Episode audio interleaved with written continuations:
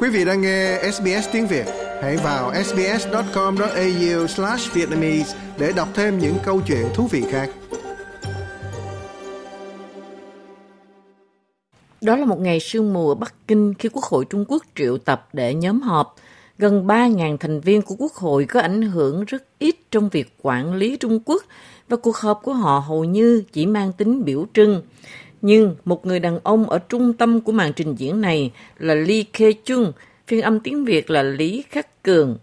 Trong 10 năm với tư cách là thủ tướng, ông là người đứng đầu nội các Trung Quốc. Và trước khi rời nhiệm sở vào cuối tháng này, ông đã có bài phát biểu cuối cùng trước Quốc hội kêu gọi cải thiện kinh tế. Expanding domestic demand. Mở rộng nhu cầu trong nước. Chúng ta nên ưu tiên cho việc phục hồi và mở rộng tiêu thụ. Thu nhập của cư dân thành thị và nông thôn đã được thúc đẩy thông qua nhiều kênh khác nhau. Lý Khê Chung, Lý Khắc Cường được bổ nhiệm làm người đứng đầu chính phủ Trung Quốc cùng với Xi Jinping, Tập Cận Bình được phong làm chủ tịch nước 10 năm trước. Ông được nhiều người cho là ủng hộ các doanh nghiệp tư nhân ở Trung Quốc, trong khi chủ tịch Tập muốn dựa nhiều hơn vào các doanh nghiệp nhà nước. Trước Quốc hội, ông đã công bố kế hoạch của đất nước nhằm thúc đẩy sự phục hồi kinh tế qua việc tập trung vào người tiêu dùng trong nước sau khi tốc độ tăng trưởng giảm xuống 3% vào năm ngoái, mức yếu thứ hai kể từ năm 1970. Ông cho biết mục tiêu tăng trưởng chính thức trong năm nay sẽ là khoảng 5%. Bài phát biểu của ông được chú ý về việc tăng ngân sách quân sự lên 7,2%, ở mức 1,55 nghìn tỷ nhân dân tệ, tương đương với 220 tỷ đô la Mỹ, so với 7,1% vào năm ngoái. We should fully implement Xi Jinping's thinking on strengthening the military. Chúng ta nên thực hiện đầy đủ tư tưởng của Tập Cận Bình về củng cố quân đội và chiến lược quân sự cho thời đại mới. Các lực lượng vũ trang của chúng ta tập trung vào các mục tiêu kỷ niệm 100 năm ngày thành lập Quân đội Giải phóng Nhân dân vào năm 2027, phải hoàn thành các nhiệm vụ mà đảng và nhân dân giao phó. Malcolm Davis của Viện Chính sách Chiến lược Úc đặt những con số này vào bối cảnh để phân tích. Until the economy picks up, um, China Cho đến khi nền kinh tế phục hồi, tốc độ tăng trưởng quân sự của Trung Quốc mặc dù nhanh nhưng sẽ chậm lại so với trước đây.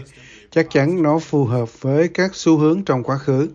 Lý Khắc Cường, Lý Khê Chung cũng đưa ra những luận điệu mạnh mẽ đối với Đài Loan, nhấn mạnh sự cần thiết của các giải pháp hòa bình và không bao giờ đề cập đến việc sử dụng vũ lực. We should promote the peaceful development of cross-strait. Chúng ta nên thúc đẩy sự phát triển hòa bình của các mối quan hệ xuyên eo biển và thúc đẩy quá trình thống nhất hòa bình của Trung Quốc. Vì chúng ta, người Trung Quốc ở cả hai bên eo biển Đài Loan là một gia đình gắn bó máu thịt. Chúng ta nên thúc đẩy trao đổi và hợp tác kinh tế và văn hóa giữa eo biển Đài Loan. Cuộc bầu cử tổng thống của Đài Loan sẽ diễn ra vào năm tới và Bắc Kinh có thể sẽ ra sức tác động đến kết quả của nó. Sự trỗi dậy của quân đội Trung Quốc đặt ra những câu hỏi khác, đặc biệt liên quan đến cuộc chiến đang diễn ra ở Ukraine. Các câu hỏi vẫn còn bỏ ngỏ là liệu Trung Quốc có quyết định hỗ trợ Nga hay không.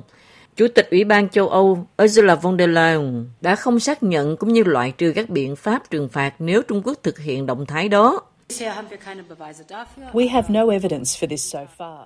Chúng tôi không có bằng chứng nào cho điều này cho đến nay, nhưng bạn phải xem chừng nó mỗi ngày.